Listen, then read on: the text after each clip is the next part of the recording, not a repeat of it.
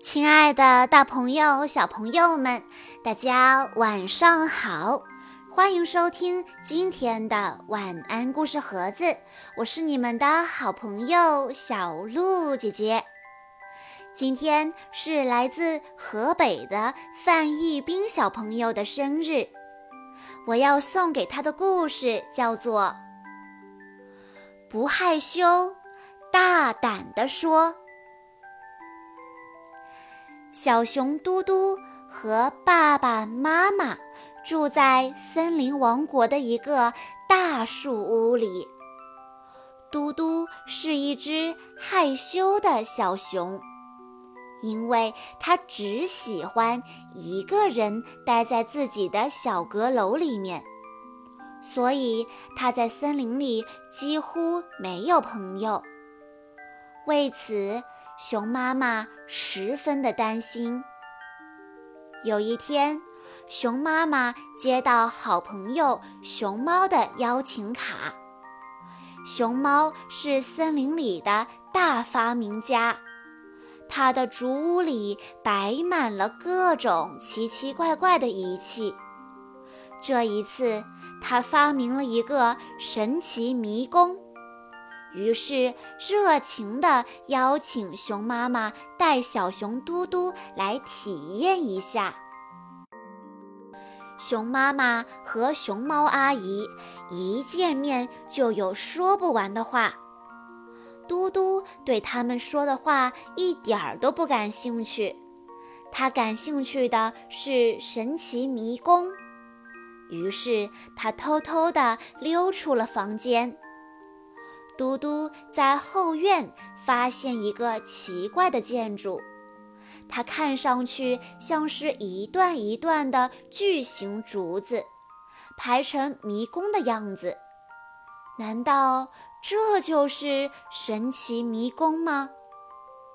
嘟嘟按了一个绿色的按钮，迷宫的门缓缓地打开了。嘟嘟踏进迷宫，仿佛进入了一片茂密的森林。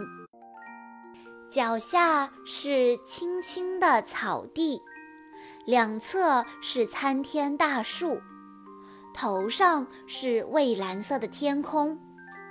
嘟嘟好奇地向前走去，远远的他就看到了大熊校长。大熊校长一直很严肃。脸上从来都看不到一丝笑容，每次嘟嘟看到他就会远远地躲开。可这次往哪里躲呢？嘟嘟只好硬着头皮走上前去。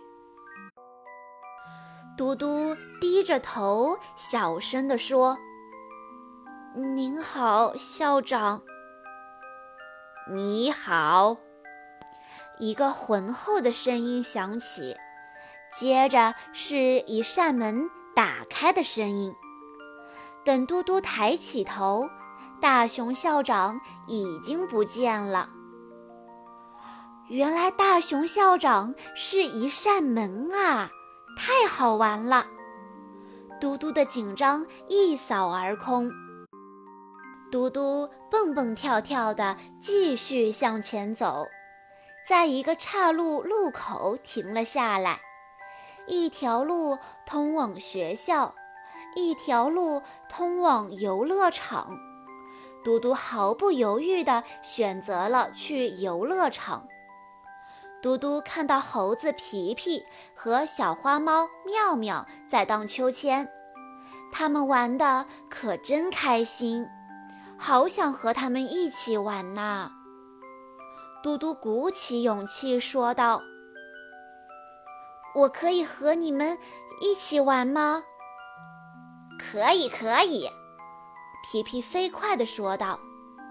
妙妙也说道：“当然可以。”嘟嘟高兴地去抓树藤，这时皮皮和妙妙忽然不见了，树藤秋千也不见了。哎！又一扇门打开了，嘟嘟在迷宫里面快乐地穿梭，成功的打开了一扇又一扇的门。当然，也有嘟嘟打不开的门，比如他没有打开回答数学老师的除法问题的大门。但是这都没有关系，打不开，转身去另一扇门，总有一扇门是可以打开的。在打开一扇门之后，周围的光线突然暗了下来。嘟嘟好奇地向前走。他感觉自己正在走上一个舞台，他拿着照明灯，慢慢地向前走着。光线忽然转亮，嘟嘟居然就这么走到了舞台中央。他站在舞台中央，有些不知所措。一个洪亮的声音突然响起。下面有请小熊嘟嘟演唱《森林之歌》。嘟嘟望着台下许许多多的面孔，心开始扑通扑通的乱跳，手心也开始出汗，腿也开始发软。嘟嘟真想转身跑下舞台，可再想一想。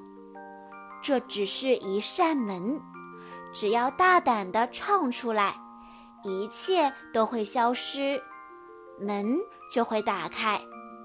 嘟嘟心里想：“嗯，这只是一个游戏。”面对观众，嘟嘟开始唱歌，甜美的歌声在迷宫中回荡。他从来不知道自己的歌声竟然这么动听。嘟嘟心里想：下一次的音乐课一定要给同学们一个惊喜。不知过了多久，嘟嘟听到了热烈的掌声，迷宫的门打开了。嘟嘟看到妈妈和熊猫阿姨。他们正站在迷宫门旁，热烈地为他鼓掌。嘟嘟飞奔向妈妈，妈妈的怀抱可真温暖。熊猫阿姨笑着问道：“迷宫游戏好不好玩？”嘟嘟兴奋地说：“好玩，真好玩！你还可以带你的朋友们来。”比赛，看谁能在最短的时间内走出迷宫。熊猫阿姨热情地说：“嘟嘟，你今天体验的是如何克服害羞模式的游戏，另外还有很多很多的游戏等你来挑战哦。”嘟嘟和妈妈走在回家的路上。夕阳将他们的影子慢慢拉长。嘟嘟期待地说：“妈妈，我明天还想来熊猫阿姨这里玩游戏。”“好啊，妈妈明天再带你来体验其他的游戏。”妈妈顿了一顿，接着说：“其实我们的每一天都像一个迷宫游戏。”你想不想好好的玩一下？嘟嘟飞快地说：“我想玩，我想玩。”妈妈笑了，仿佛已经看到了一个活泼开朗的嘟嘟。小朋友们，嘟嘟是一个害羞的孩子。在经历了一次迷宫游戏之后，他发现其实跟人打招呼很简单。他也发现跟大家聊天并不是什么难事，甚至登上舞台表演节目也是很简单的事情。原来自己的逃避仅仅是因为害羞。其实啊，害羞是很正常的，是很多小朋友们或多或少都有的情况。爸爸妈妈不要觉得这是错误，甚至觉得这是缺陷，因而急着让孩子改变，甚至批评孩子，因为这种做法大多数都会适得其反。孩子们在没有学会调节自己的情绪和建立社交方式的时候，就会害羞。这个时候，如果孩子没有做好准备，那我们只要给孩子做好示范就可以了。爸爸妈妈也别着急，尊重孩子是前提。有了这一点，什么都好说。以上就是今天的故事了。在故事的最后，范一斌小朋友的爸爸妈妈想对他说：“冰冰小宝贝，祝你生日快乐！未来的日子，不论是酸是甜是苦是咸，都是我们丰富多彩的生活。”爸爸妈妈希望在成长道路上，你能够更加勇敢、自信，不畏风雨。让我们一起努力，加油！我们爱你。小鹿姐姐在这里也要祝范一斌小朋友生日快乐。今天的故事到这里就结束喽，感谢大家的收听。更多好听的故事，欢迎大家关注微信公众账号“晚安故事盒子”。我们下一期再见啦！